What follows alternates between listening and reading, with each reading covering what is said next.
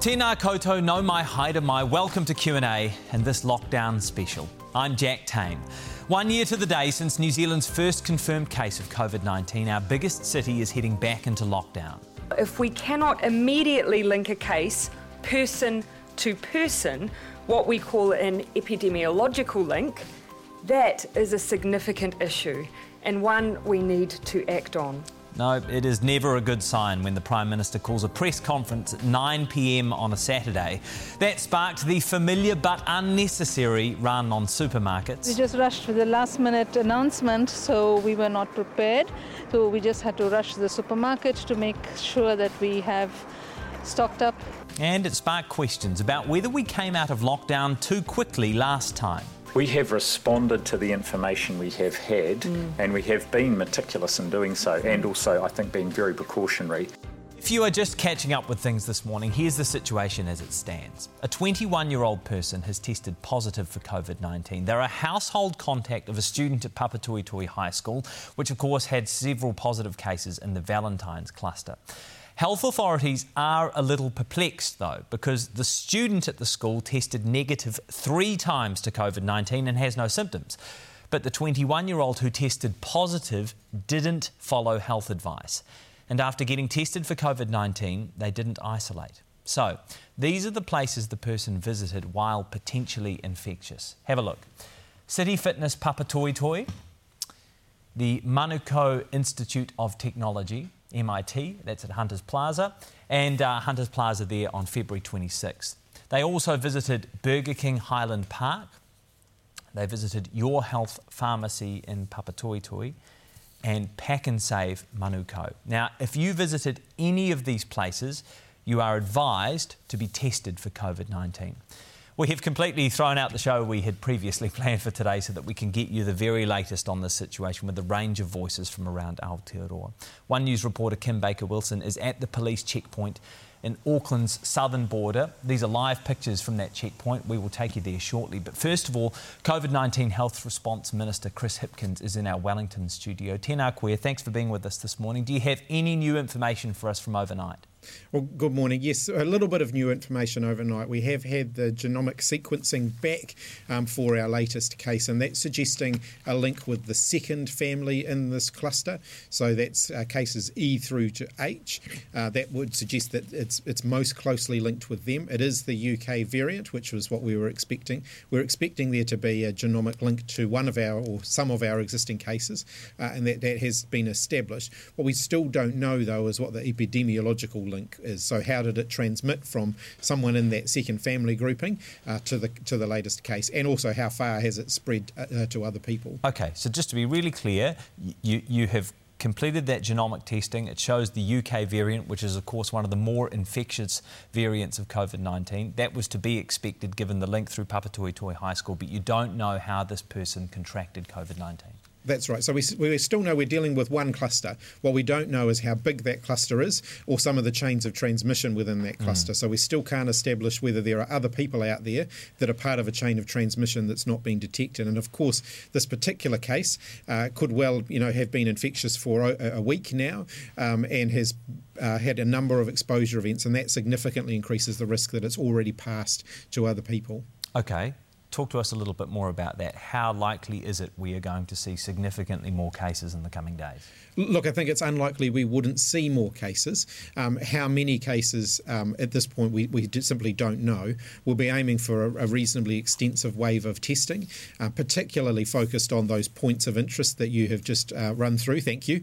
Um, we want to make sure that people who have been in those places do come forward and get tested, but also the overall, you know, overall message to everyone around the country, wherever you are in New Zealand is if you start to show symptoms, please go and get a test. Now, as we sit here today, there will be thousands of people at home who are thinking, uh, who, who reflecting on the last year, would be able to think of a time when they had a bit of a runny nose or a bit of an achy leg and thought, I'll just leave it a few days and see what happens and see whether I get better. My message to everyone at the moment is if you're in that category, please don't wait for a few days. Go get a test now. Did we come out of the last lockdown too quickly? We didn't have any evidence, uh, you know, when we made those decisions to justify continuing the lockdown for longer. Now, of course, if we'd had this information um, back then, this, things may have been different. But the reality is, uh, things were looking, you know, contained. The information we had uh, would have made it very difficult for us to go to New Zealanders and to Aucklanders in particular and say, sorry, this is going to go on for longer. Okay, C- correct me if I'm wrong. You, you say there, were, there was no evidence to suggest you shouldn't move, but we at that point didn't know the source of the infection. We still don't have confirmation on the source of the infection.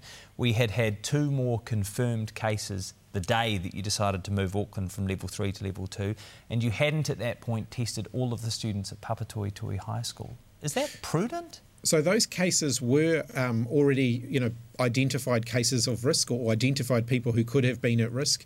So one of our the model that we work to here is if we if we're seeing additional cases amongst people that we've already identified as close contacts and have already been isolating, that in itself doesn't need to trigger alert levels. Mm. What we have seen though here um, is an, a, a seemingly unrelated person, so not someone who was an identified close contact. They have a relationship with someone who was a casual contact in the sense that they're a sibling of them, but again that that sibling has not tested positive and has had three tests. So again, that just adds some complexity to this.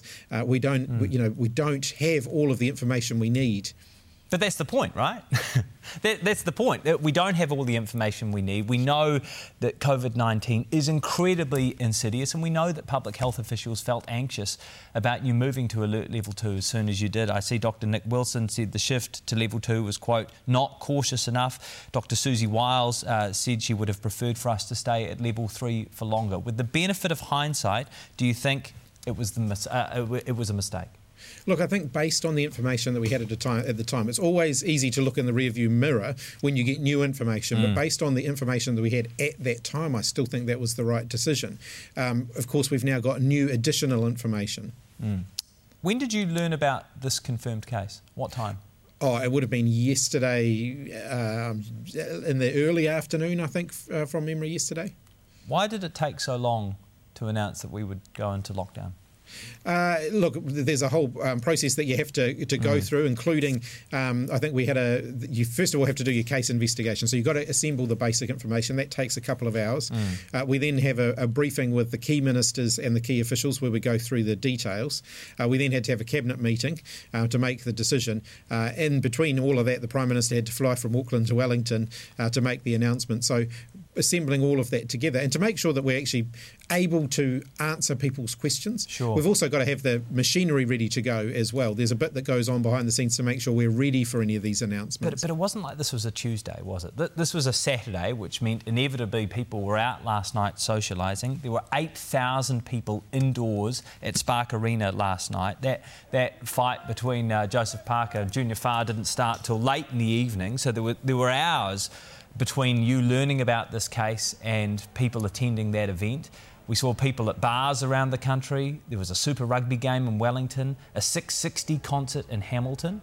Why didn't you announce the details for this case sooner so that people could at least consider not attending these events? Oh, look, the reality is, um, whenever you make an announcement like this over a busy weekend, like the weekend that we have at the moment, uh, there is going to be people who are in places um, where they can't sort of suddenly turn around and, and leave and so on. But they could and have so chosen not you, to go. That, I mean, if you'd announced this at, say, five o'clock, sorry to interrupt, if you could have announced this at five o'clock yesterday, some of those thousands of people at Spark Arena last night might not have attended. Well, well, I can tell you at five o'clock yesterday, we didn't have enough information to be able to make that call. So at that point, we still uh, didn't have all of the information about the person's contacts, so where they had been, how how widely they had moved. At that point, we didn't have the information about um, you know anything else we needed to know there. So you know, you do have to have a, a bit of information before you. I understand. You I understand. There's a process, like that. Yeah, I know. I, I, get that. I understand there's a process, but I'm sure there will be people frustrated to know that that there is potentially COVID nineteen circulating in the community, and thousands of people were at these events last night.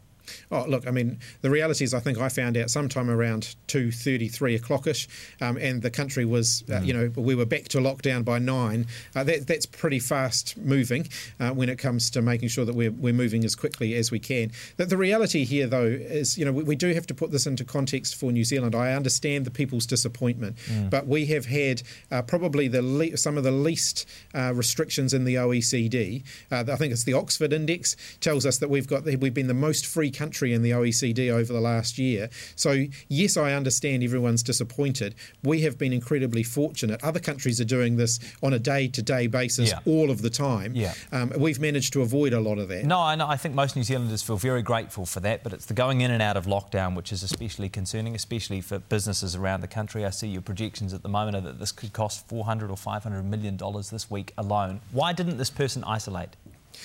Look, we asked people to follow the rules. This person um, clearly was moving when they had symptoms uh, and even after they had been tested. Uh, that is disappointing. Mm. Um, I, I, do want to caution against a pile into people at the moment. Every Everyone's a human being and makes mistakes. Yeah. Uh, and we need people who have made mistakes because there may be others out there who are thinking, oh gosh, I've had symptoms for a few days and I haven't come forward and got a test. And I, the last thing I want is them to think, well, I'm just going to hunker down at home uh, because that'll slow down our efforts was as well. A, was there any system to check up on this person? Uh, well, this person wasn't an identified, uh, you know, person of risk, if you like. So um, we have been asking families to isolate. We have had regular, you know, families connected with the college to isolate, high school to isolate. We have had regular checks of them, daily checks for those, um, you know, daily phone calls to those families. Um, but the reality was there is, a phone call to this we, family? Oh, there would have been to the sibling, certainly. Right. So uh, the phone call to the sibling would have asked if the sibling was isolating, but not if this person was isolating. Look, we'll go back and check all of the records of you know exactly what was said and to whom and, and when. But there's a there's a limited value in going back. Um, mostly, we've got to look Except forward. That we might this avoid point. this stuff in the future.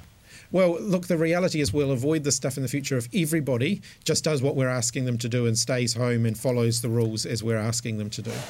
but obviously that hasn't worked this time round. But before we, we let you go, because I know you were very busy today, um, I asked you this two weeks ago on, on Q&A and I want to ask you it again.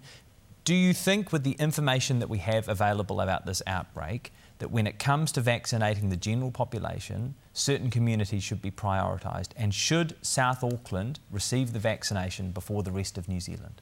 I think um, as soon as we get vaccines available beyond our, our at risk workforce, uh, we will be looking to roll it out to those who are more at risk within the community. Now, there's a variety of mm. things that come into play there. One is uh, people who are more at risk, so people who are, have you know health conditions who, or who are elderly, and the other is settings that are more at risk. And clearly, South Auckland, located you know by an airport, by the big airport where, where most of our uh, people are coming into the country from from abroad, that that clearly is a setting that's probably a bit more at risk. So I think you'll see that reflected in the vaccine rollout plan. All right. Thank you very much for your time this morning. We appreciate it. That is Minister Chris Hipkins in Wellington. Just so you know, National Leader Judith Collins is going to be with us in a couple of minutes. But first, police border checkpoints came back into force at 6am as Auckland went into level 3 and the rest of New Zealand went into level 2. Reporter Kim Baker Wilson's been at the Mercer site on State Highway 1 south of Tamaki Makaurau, Auckland, since 6 o'clock this morning. Kim, what have you seen so far? Well, now it's just again, here we are again, this single off ramp that is now the only thing separating Auckland and the rest of the country south. So, yes, again, drivers are having to go through here very slowly, very methodically to get all of their details checked. It wasn't actually quite the six o'clock in the morning start. There was still some organising to do by the looks of things when we got here. The checkpoint got into swing at about 20 past six, and we did hear some people just in the first few minutes after that being turned away. You could hear the calls from police to people saying, Look, the reason's not good enough, you're going to have to go back to Auckland. One man who we could overhear was saying that he simply had no idea that there mm. was these new cases and there was a change in alert levels. He said he didn't have a phone, so the news for some people is still having to filter down. It does seem there is a bit of a change this time as well in this part of the woods. That is around Port Waikato. We've seen social media postings from the National MP, the MP for Port Waikato, Andrew Bayly, saying that that part of the area is now included in level three. So the Right. upside of being now included in tighter restrictions is that they can get around a bit easier. It does spare them that 90 minute or so drive just to go and get the essentials, go to the supermarkets, and things like that. All right. Thank you so much, Kim. I know you're going to be there throughout the day for us, bringing us the very latest updates. We really appreciate it. That is Kim Baker Wilson, just south of Tamaki Makaurau, Auckland. So you know, all of the One News reporters in the field today will be wearing masks. They are socially distanced. Kim has just removed his mask for our live crosses this morning. After the break, National Leader Judith Collins. And a central question in this outbreak was it a mistake to come out of lockdown so early? Some will ask whether we should have stayed in level three from the 14th of February right up until this date today. To date, that was not what the evidence required, and therefore it was also not the advice that we were given.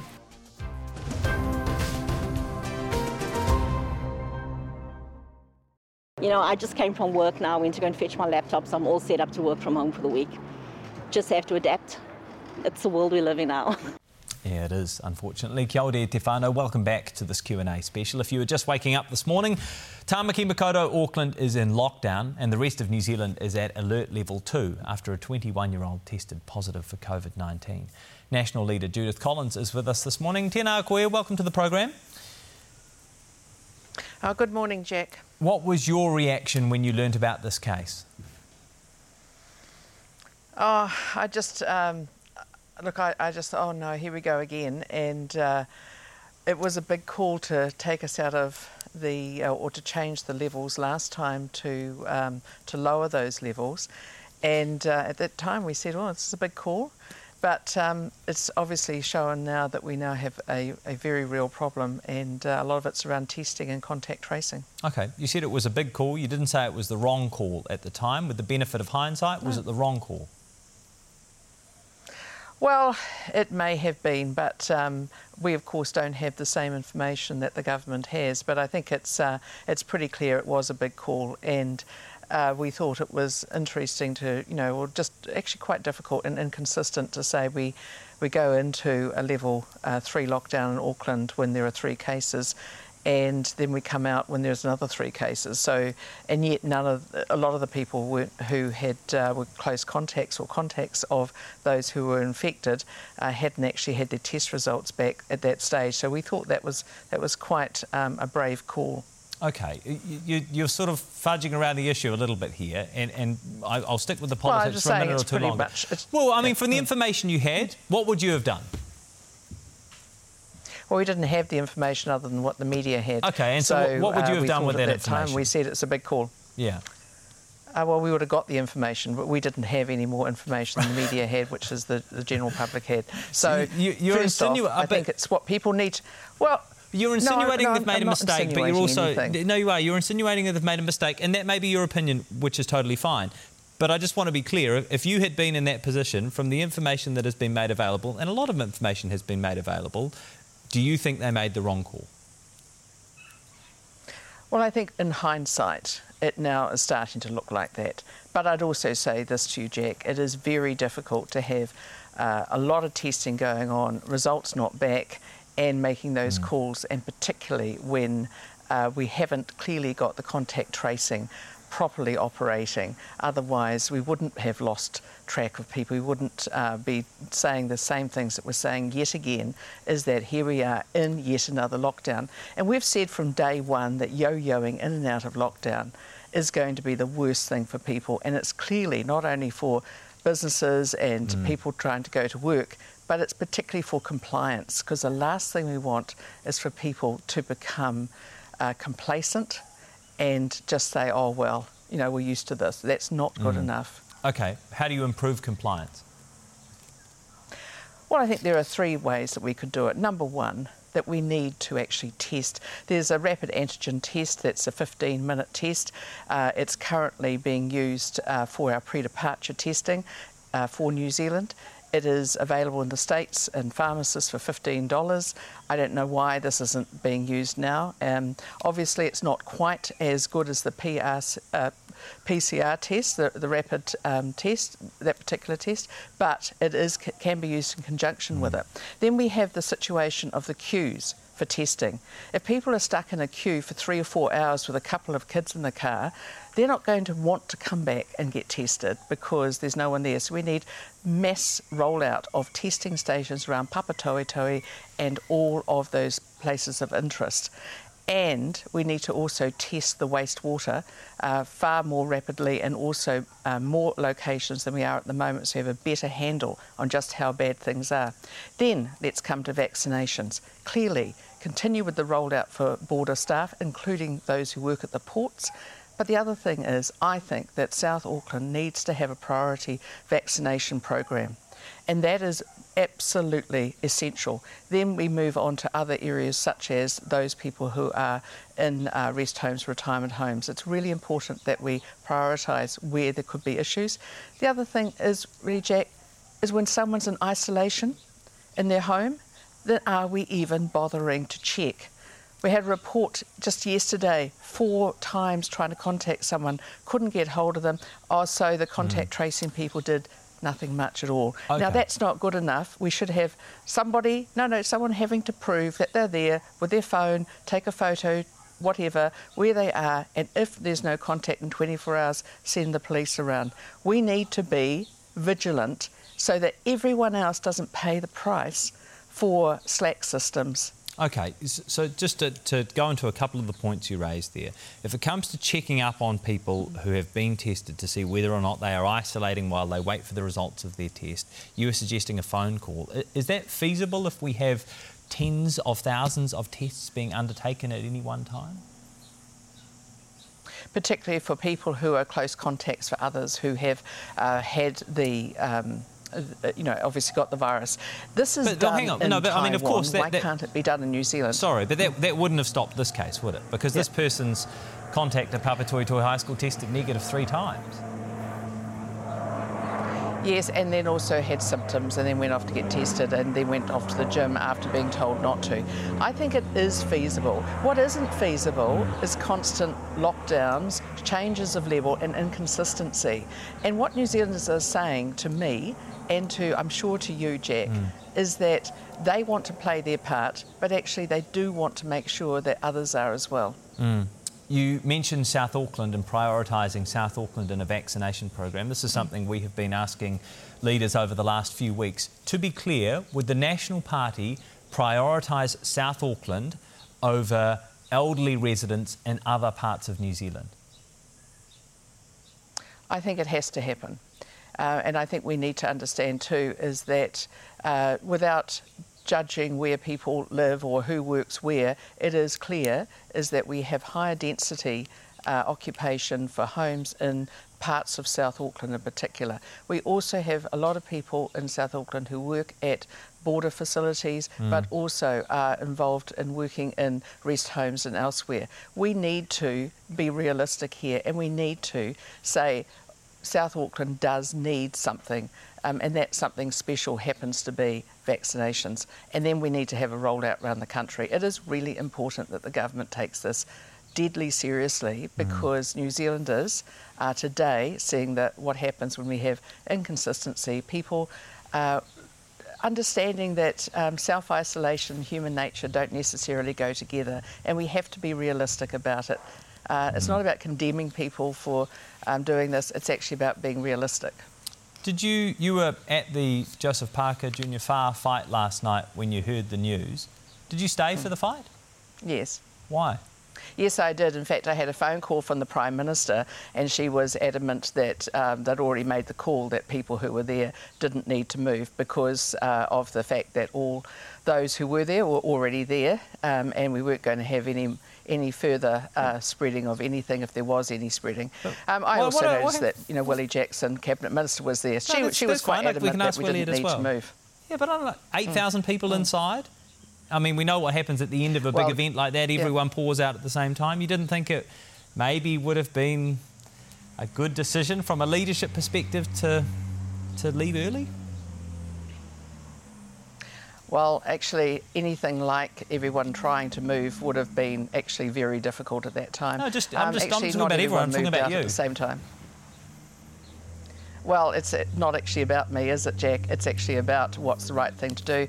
Uh, I personally spoke to the Prime it? Minister. She was absolutely of the view that no, what it is actually, Jack, it's about understanding that if it's good for the people, it's good for me too. It's simply, mm. I'm not any more special than everybody else. If there was any concern yeah. uh, about the people there, then the Prime Minister would have called it off. All right. Tēnā koe, thank you very much for your time. I know um, it's going to be a busy few days ahead. We appreciate um, you being up early for us this morning. That is National Party leader Judith Collins. A lot of confusion for many last night, and probably there are some of you who have only heard about the lockdown when you woke up this Sunday morning. Here we are, already in level three for Tamaki Makaurau, Auckland, and level two for the rest of the country. Epidemiologist Professor Michael Baker from Otago University is back with us from his home in Wellington this morning. Tēnā koe, thanks for being with us. Just how serious is this from what we understand at the moment? Well, Morena, Jack. Uh, yes, I mean, uh, I know this decision is never made lightly. Uh, we, I think, can now understand that there's there's two kinds of outbreak situations. One where the, the, the chains of transmission are well defined, the contact tracing system works very well, it's highly evolved now.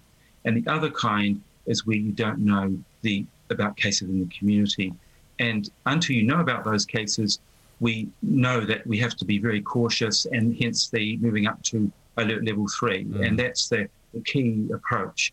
And this has been a winning formula for New Zealand, the, the very decisive, rapid response to these outbreak situations.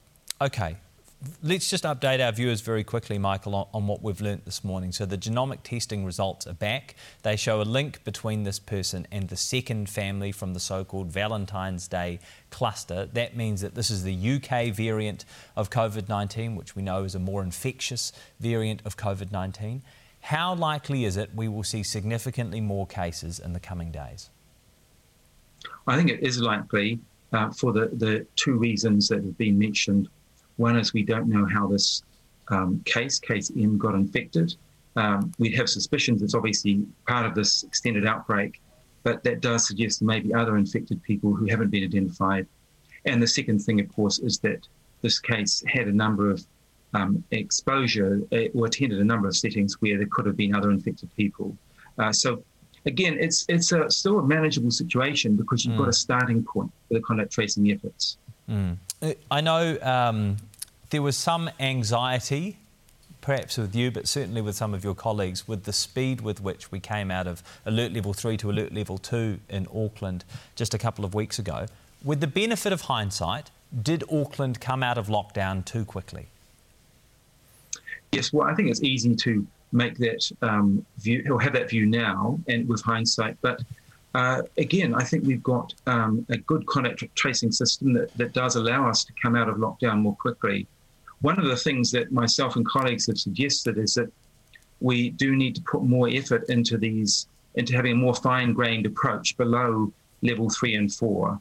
Uh, and we already have um, several other tiers in there, but we haven't really used them very much. This is the idea of a 2.5 and a, um, a 1.5 as well as level two. And it's partly because we, we're trying to avoid the lockdown situation. And these extra levels could be developed more because they're already in the system. And I think really encourage the use of masks in indoor environments and think a lot more about, you know, what we know about this virus, about how it's transmitted between people in indoor environments, and really fine tune the alert levels to take that into account. Mm. It's insidious, though, isn't it? I mean, it, it, seems extraordinary to a lot of people, I think, that this person who's tested positive eh, has a sibling from Papatoetoe High School who tested negative for three times and, and, and doesn't have any symptoms of the virus. From what we know about the time periods yesterday when the government and health officials learned about this case, um, the Minister Chris Hipkins uh, told us they learned some sometime in the early afternoon and they were waiting to gather more information. But there were some big events last night the Six60 concert in mm-hmm. Hamilton. I think of the 8,000 people in Spark Arena in Auckland who gathered indoors to watch the boxing. Should those events have continued? Yeah, look, again, um, in hindsight, um, possibly not. But um, it is, there is a need when you're going to suggest um, a significant increase in alert levels. I think you want to have a very strong case for doing that because mm. it's such a disruptive event. So I think the timing is probably reasonable overall. Mm. And now um, I think there's huge responsibility on all people in New Zealand, particularly those in Auckland, uh, to be on the lookout for symptoms because that's still the number one way we have of working out the extent of this outbreak. And we always talk about um, cold and flu symptoms, and that's really a shorthand, you know, quite a long list of um, features. Yeah. But the, the flu-like symptoms cover things that uh, perhaps we don't think about so much, you know, muscle aches and tiredness. So if people have those symptoms, I think err on the side of caution, uh, ring Healthline, uh, don't um, go out to social events and get tested if you're um, advised to by Healthline. I think that's so important at the moment. Is there confusion in the general public as to the difference between close contact, close plus contacts, casual contacts, casual plus contacts? And does that potential confusion matter? Yes, well, um, I think this is a, a, difficult area. I mean, in the past, we just had casual and close contacts. And interestingly, almost all of the um, infected um, cases are in close contacts. Mm. We know, particularly in the household situation, that's where most transmission happens, or in the past in, it, it has. Uh, so they are always a high risk group. Um, but I think when you get into a high school situation, you can see the difficulty of um, just having this simple classification. And I think the casual plus were needed there uh, because people in that situation obviously have a multitude of uh, potentially important contacts during the day. Yeah. Um, so I think it is necessary to have a more fine grained system. Michael, finally, from the information we have available at the moment, at what point this week do you think we will be able to make an informed decision about where to go next with the alert levels? I would say perhaps by um, Thursday we might have a better idea. It's going to take a while because remember the incubation period for this infection is typically five to six days and can be longer. Mm. So we're always looking back in time, and that's the difficulty. And we've been there in this situation before. So I think at this point, there's going to be um, a very cautious approach. So I would be saying it will be later this week before we'll have some clarity on that. And again, it's just reiterating this message about everyone, if you have symptoms, to come forward because that is so critical mm. in this mm. current situation. All right. Tēnā koe, Michael. Thank you so much for your time. Keep washing your hands, and uh, no doubt we'll be in touch soon. It's Professor Michael yeah. Baker from Otago University. Coming up on Q&A, the economic impact of another lockdown, frustration for business owners as Auckland goes back to level three. Gutted, you know, because we've just been in and out. So there's no, you know, level two, level three, it makes no difference for us. We're either, it's either four or one, you know, two and three are the same as four for us. We can't operate. You know, we're buggered.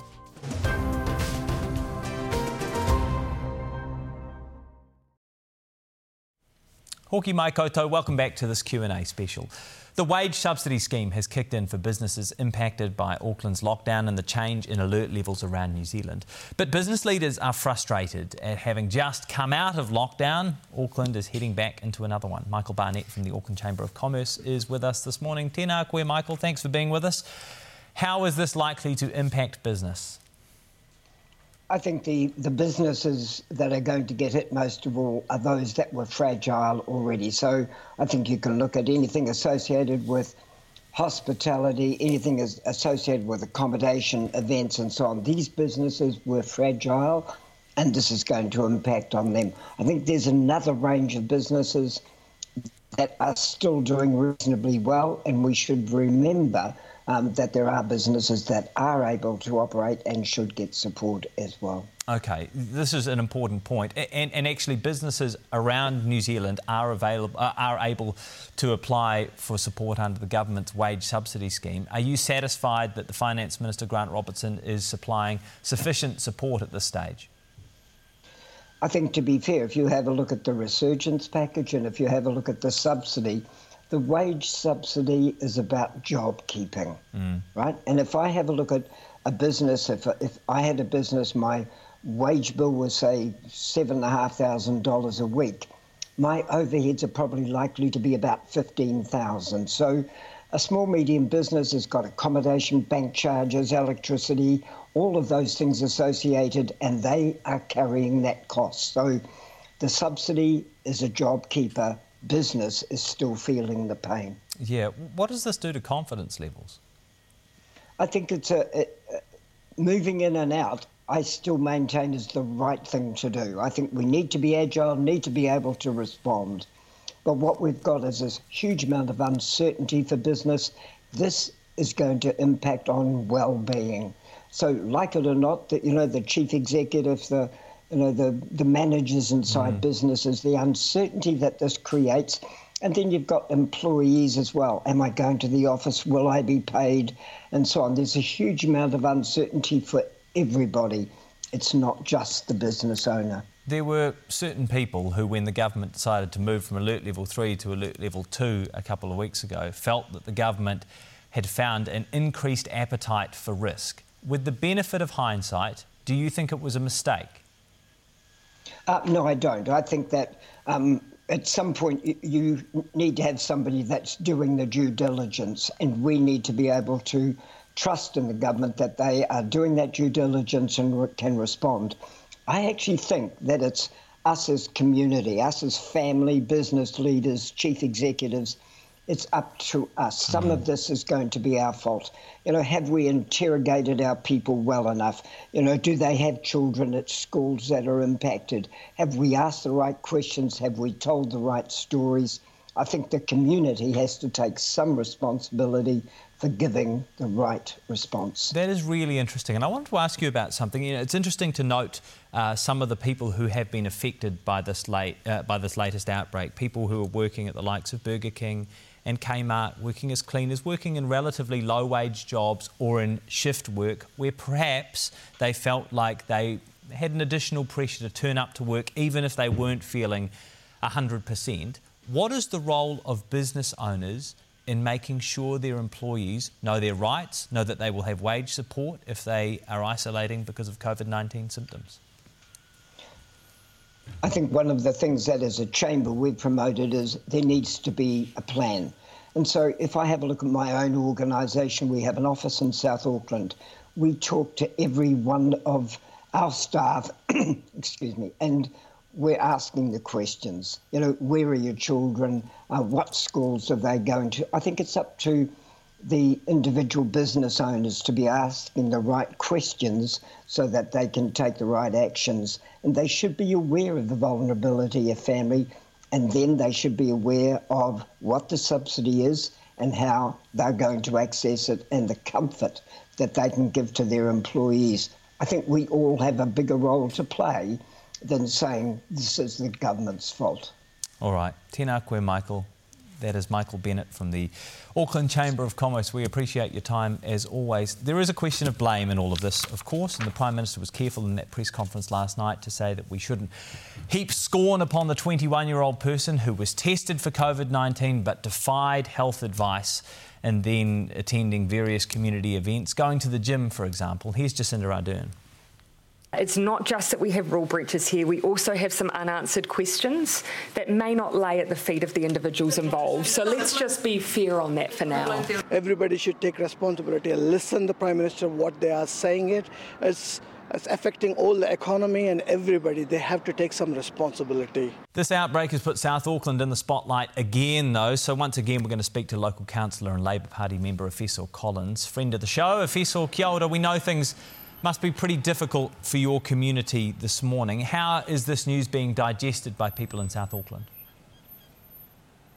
Yeah, tēnā koe, Jack. Yeah, this is a tough time for all of us. I know that last night there was quite a level of frustration. I should be honest about that. Uh, people are be- feeling uh, quite frustrated at the moment. There's obvious anxiety in the community too. So dealing with all of that is tough. Our message to all of our community and to all of our community leaders to push out is more than ever. This is when the team of 5 million needs us. We're part of that team of 5 million. We've got to play our part. Let's not get complacent with what we're doing. Let's make sure that we're doing our bit to keep everybody everybody safe. Are, are people in South Auckland feeling blamed for this outbreak? Yeah, I know that there was a little bit of stuff starting to emerge on social media last night, which is really unfortunate. But that's why we've been telling our people look, it's important that we don't get complacent. No one wants the same kind of vitriol that we experienced last August to be happening again. And when we're talking about the team of 5 million, we know we're a part of it, but it's also important that others looking in on South Auckland understand that we're playing our bit and their bit is to support us, to afi us as we go through this time. So there are some challenges ahead, but definitely a level of frustration in the community, but definitely things that we can deal with. Do you think there need to be tougher sanctions for people who defy health advice? Yeah, look, I, I think we're dealing with people who are doing their best in life. And yeah, sure, we've, there's been a bit of attention around the young person who went to the gym. Look, he had tested, he did, he came back with, their sibling had come back with negative tests. I just think this is kind of life. People are doing the best that they can. Look, we've got families who are really challenged at the moment with a number of issues. We've got people in our families who believe the conspiracy theories. That's what our young people have to go home to. So we have to navigate a lot of those issues. So, look, let's understand understand that there's wider issues, that these are complex issues for every family to, to deal through at the moment. Do you think South Auckland should be prioritised when it comes to the vaccination pro- uh, process? Yes, I absolutely do. I think it's really important that we deal with our border workers, our health workers in the first instance. But these breakouts have happened in South Auckland, so it's important that the community that often presents with comorbidities is the community that we deal with in the first instance. And wider than that, I think Auckland should be looked at as a case too. Look, the rest of the nation is going to level two, we're going to level three. I think we should be treated as a city, as an area that's a priority group of people because the outbreaks have happened here. Okay, the, the Minister Chris Hipkins has indicated to us this morning it is likely that people in South Auckland could be prioritised in some way. Judith Collins, the National Party leader, has been slightly stronger. She says she thinks people in South Auckland should be vaccinated before elderly people outside of Auckland are vaccinated uh, in the coming months. Do you have a position as to when people in South Auckland should be vaccinated? Yeah, look, I'm going to take our health officials' advice on this. I just think it's really important that our people here in South Auckland mm. are prioritised. And let's keep in mind that a number of our people here in South don't believe in the vaccination process anyway. So there's a huge educational program that we've got to undertake here to get everybody on board. But if it's presented, if people feel they have the choice, and I think this area should be prioritised. Okay, what about the, the messaging when it comes to support for people who are working in shift work or low wage jobs. I was just speaking with Michael Barnett about this. You know, it's interesting to consider that some of the people who have presented with COVID 19 from this latest cluster worked in either shift work or in relatively low paid work as a cleaner, working at Kmart, working at Burger King. We know that these are people who probably feel a certain degree of pressure to turn up at work even though there is some government assistance available. Do you think the messaging about that assistance has been clear enough to people in your community? Not really. And look, we, we're sending people to sites at the Ministry of Social Development website so that they understand what uh, support is available to them. But I think the government's got to think clearly about who the messengers are. I think the messages that are coming out of Wellington are good. We all understand it. But you look at the Papatoetoe case, it wasn't until last week that there was door knocking going on. We've got to get out in the languages, we've got to get people connecting. Were they people that can speak the languages like Samoan, uh, Tongan, or Hindi? Those are the languages in Papatoetoe that are the main languages. And I think the Ministry of Health, whilst they've done really good work, they can provide us the health advice, but when it comes to community engagement, I don't believe that we've engaged enough with local organisations who have the reach and the touch so that they're able to get into our families. And I think that's where there's been the mismatch. We've got to do better to invest in the community organisations so they get to our families. Efeso, would there, been a, would there have been a lot of people from South Auckland who attended the fight last night? I guess there would be. I know there were a lot of us watching it on, on TV last night, but yeah, there were a number of us. And look, I saw on social media last night that a number of people, once they found out uh, that we were probably heading into lockdown level three in Auckland, that some of them started to leave the fight. So, look, people are doing as much as they can to be responsible. But this is a time for us to maybe not, if we're not going to do this and, and be compliant out of kindness, then mm. maybe it's time to go to necessity. Let's get to the basics first so that then if we're just dealing with the basics. It help, actually helps us to find a sense of routine because that's what the frustration is. People want to be able to go with their kids to camp. My girls got camp this week. That's not happening anymore. So there's a whole lot of things that people will be missing out on, and that's why our message is let's keep looking out for each other. Let's get the support that we need, and let's not be complacent. I think we can do it. We are the example of the team of five million, and more than ever, we're needed to stand up and step up to the plate now. Kia ora, Ilhua. We really appreciate your time this morning. That is Auckland Councillor and friend of the show, Efeso Collins. Um, just a quick, uh, quick, couple of updates for you on some of the major events that, of course, had been planned over the next uh, couple of weeks. The Auckland Round the Bays race that was set to go ahead this morning has been cancelled, as all major events have been uh, in Tamaki Makaurau. This is the message from the America's Cup organisers. Due to the latest COVID 19 level 3 lockdown, uh, America's Cup Event Limited is reviewing the situation and will be working with the authorities and relevant agencies over the next few days to work through the implications. We will have further updates to come. Of course, race one of the America's Cup, Luna Rossa and Emirates Team New Zealand, had previously been scheduled for next Saturday afternoon. At the moment, the health authorities haven't given us an end time for the current seven day alert level change. It's likely we'll get an end time for that uh, or an update on that sometime later this week. But it would seem likely at this stage that the America's Cup will not get underway as previously scheduled. We'll be sure to uh, update you on that. Uh, we're looking uh, around uh, Tamaki Makaurau, Auckland, at the various impacts of the alert level changes. Traffic is building at checkpoints around the region as people try to get home or get out of the level 3 lockdown. We will take you back to our reporter on Auckland's southern border next.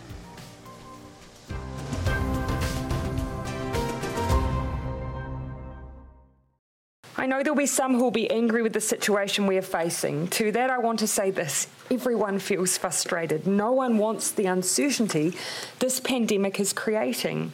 But we are very close to being in a much more certain future. Yes, a more certain future might feel a wee bit away at the moment, especially in Tamaki Makaurau. Auckland, but of course the rest of the country has been affected, with all other regions now in level two. We wanted to know how people are feeling into Waipounamu, the South Island this morning, so we will bring in One News reporter Lisa Davies, who's with us from Christchurch. Kia ora, Lisa. What is the sense you are getting from people there this morning? Are they frustrated they're moving back to level two?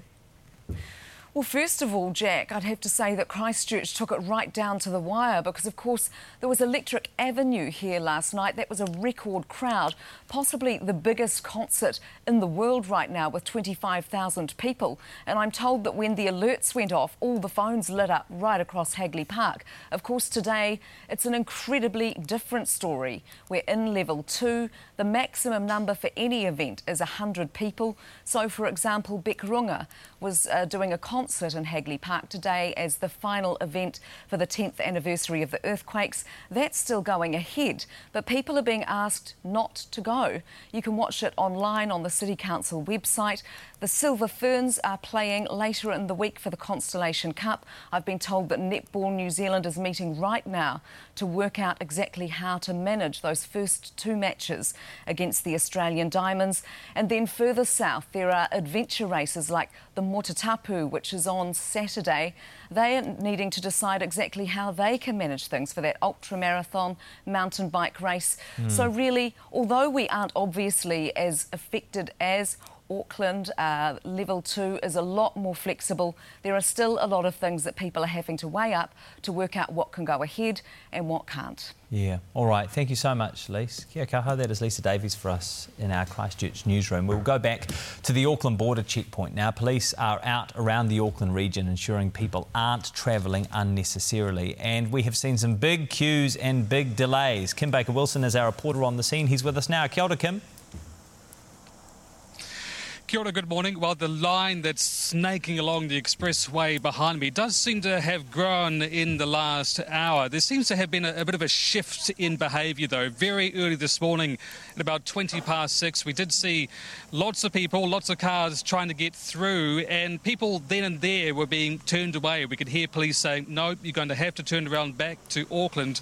You haven't got a, got a good enough reason to get through. Then it went quite quiet for a few hours, and just in the last hour and a bit or so, it does seem to be picking up quite a lot. But look, the traffic is flowing quite smoothly. Of course, you do need that very good reason to get across this border point. It's now this off ramp that is all that's separating Auckland from the south of the country.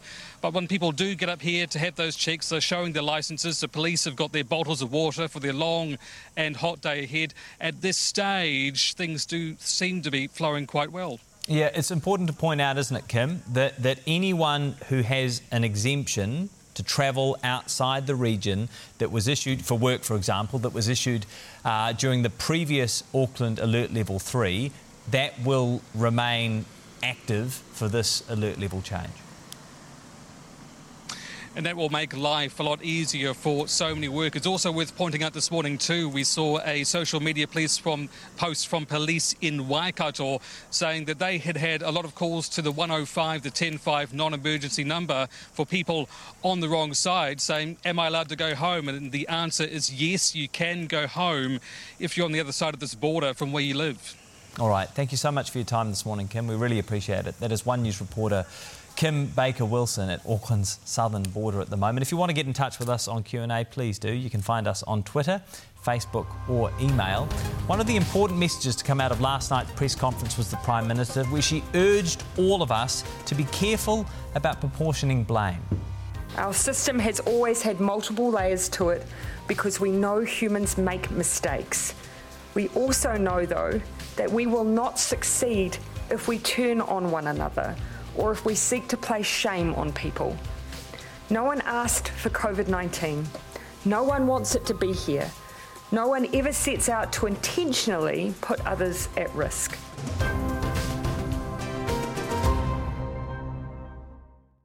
Kia ora. Welcome back to this Q&A special.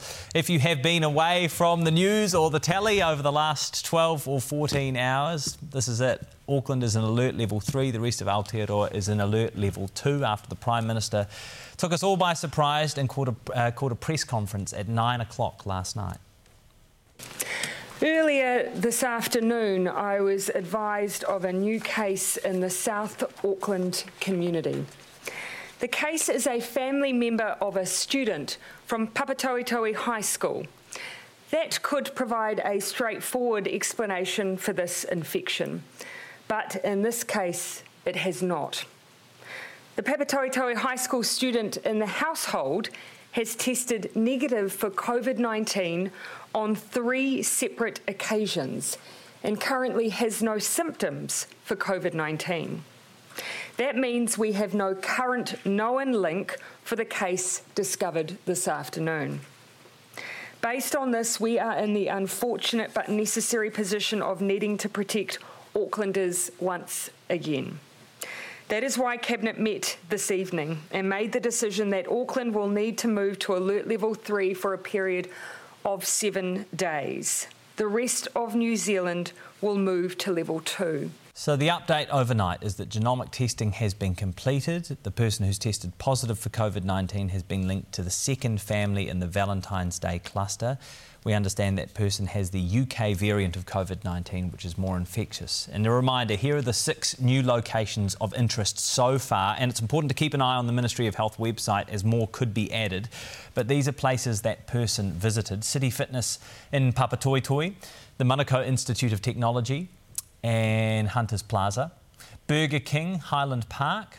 The person visited Your Health Pharmacy, Papatoetoe, and Pak'nSave Manukau. If you visited any of these places on any of those days, you're advised to get tested. Otherwise, if you're in Tamaki Makaurau, if you've now that you're in level three, and that means working from home, working from schools, uh, sorry, working from home, uh, schools and venues will be closed. Supermarkets can stay open.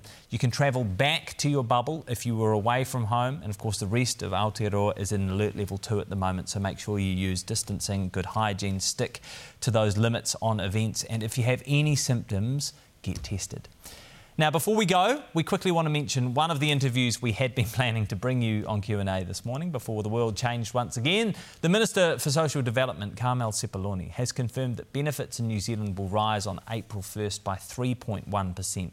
Now, the increase is indexed to wage increases and is one of the changes brought in by Labour in its previous term. But in the interview, I pressed the Minister on why the government hasn't done more to increase core benefits almost two years since its own working group recommended significantly higher increases. You just said to me you acknowledge that it's not high enough at the moment for all New Zealanders to live with dignity. I'm going to quote to you the top line from page 14 of your party's manifesto heading into last year's election modernising our welfare system so all New Zealanders can live with dignity and contribute meaning, meaningfully to their communities. That's your promise. Why haven't you done it?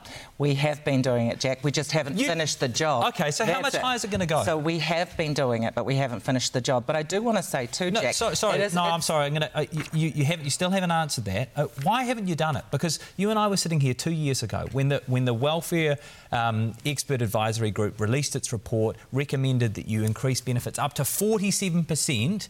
You and I quibbled over it then. That was two years ago. Why haven't you done it? Because there's still more to do, Jack, and I'm acknowledging that. I know. We have done this, but still more saying, to do. No, you're saying there's no, still no. more to do, but you're not answering I'm, the no, question, I'm going to which answer, is why haven't you done it? I'm going to answer your question in another way.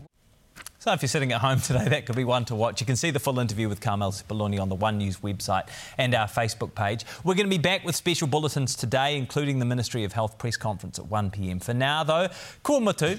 Thanks for watching and ngā mihi kia koutou i ngā karere. Thanks for your contributions. Thanks to the Q&A team. Hey Te Rā Wiki, stay safe, wash your hands, cough into your elbow, get tested if you have symptoms, and we'll see you next Sunday at 9. Q&A is made with the support of New Zealand On Air.